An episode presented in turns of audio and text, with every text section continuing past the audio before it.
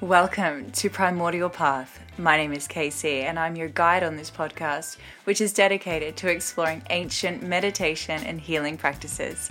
We'll examine them through an accessible modern lens and discover how they can profoundly impact your life, your body, your mind, your soul, your energy.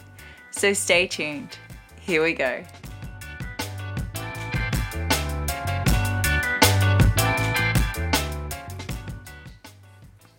Welcome back.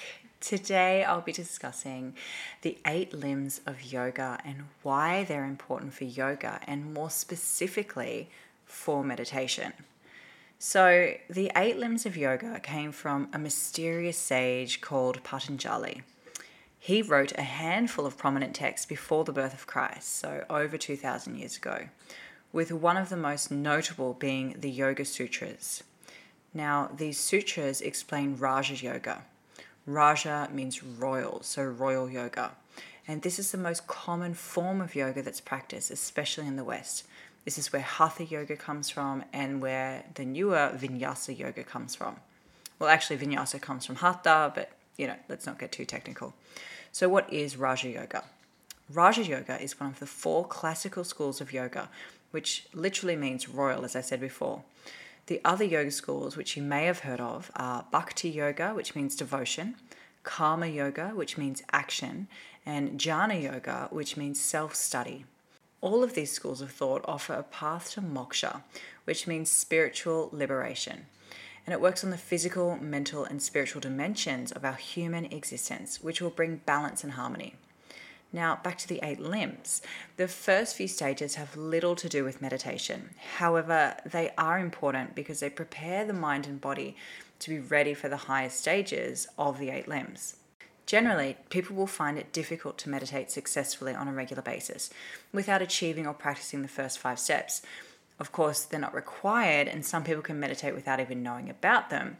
However, these are the few lucky people who have never had any mental or physical problems and have always been drawn to looking inward and living a meditative life. Yet, the beauty of Raja Yoga and the eight limbs is that it's for everyone, no matter what kind of person you are. It starts with the most basic things you need to do to live a more spiritual life. It starts by shaping a person's character in a way that helps them grow spiritually. So, what's this magical, mystical path, you ask? Well, Patanjali starts with the basic rules for changing a person's character and ending with samadhi or enlightenment, which in itself has four stages which lead to self realization. The first five stages are for getting ready, and stages six through eight are for getting better. So let me tell you the eight limbs. Number one is the yamas, which is the social code. Number two, niyamas, which is the personal code. Three, asana, which is postures or states of being. Four, pranayama, which is the control of prana, life force, cosmic breath. Five, pratyahara, which is removal or withdrawal of the senses. Six, dharana, which is concentration. Seven, dhyana, which is meditation. And number eight is samadhi, which is transcendental consciousness or enlightenment. So the first five steps are related to things outside of ourselves, and the last three are internal. So when the outer practices have been mastered or at least performed regularly, it's easier to do the inner and higher practices. The reason for this is that most of us can't concentrate or meditate at all because our minds are always wandering and trying to make sense of things. This may seem counterproductive, but meditation can only be done by people who have a calm mind. Yet, that's precisely why people turn to meditation to quiet the mind. So, how do we get around this? More detail on the eight limbs will be in future episodes where I'll break down each limb in detail, so don't worry if you missed that before. For now, here's a really brief overview to give you an idea of what each one is, purely food for thought. So, the yamas and the niyamas, these help to get rid of or at least lessen the emotional problems that we experience. Asanas, these help get rid of pain, illness, and bad posture, all of which are physical discomforts. So, this is the yoga that you would do in a yoga studio or in a yoga class, all the poses.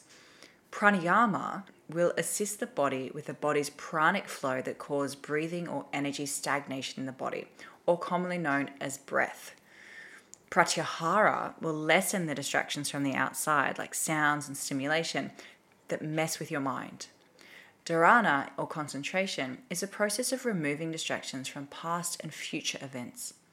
Dhyana, or meditation, is the unbroken flow of the mind's concentration on the object of meditation or concentration.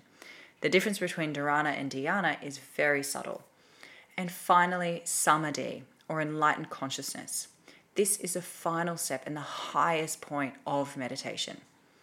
There's so much more depth for each of the limbs and how they can be best implemented in our modern world. This is just the beginning.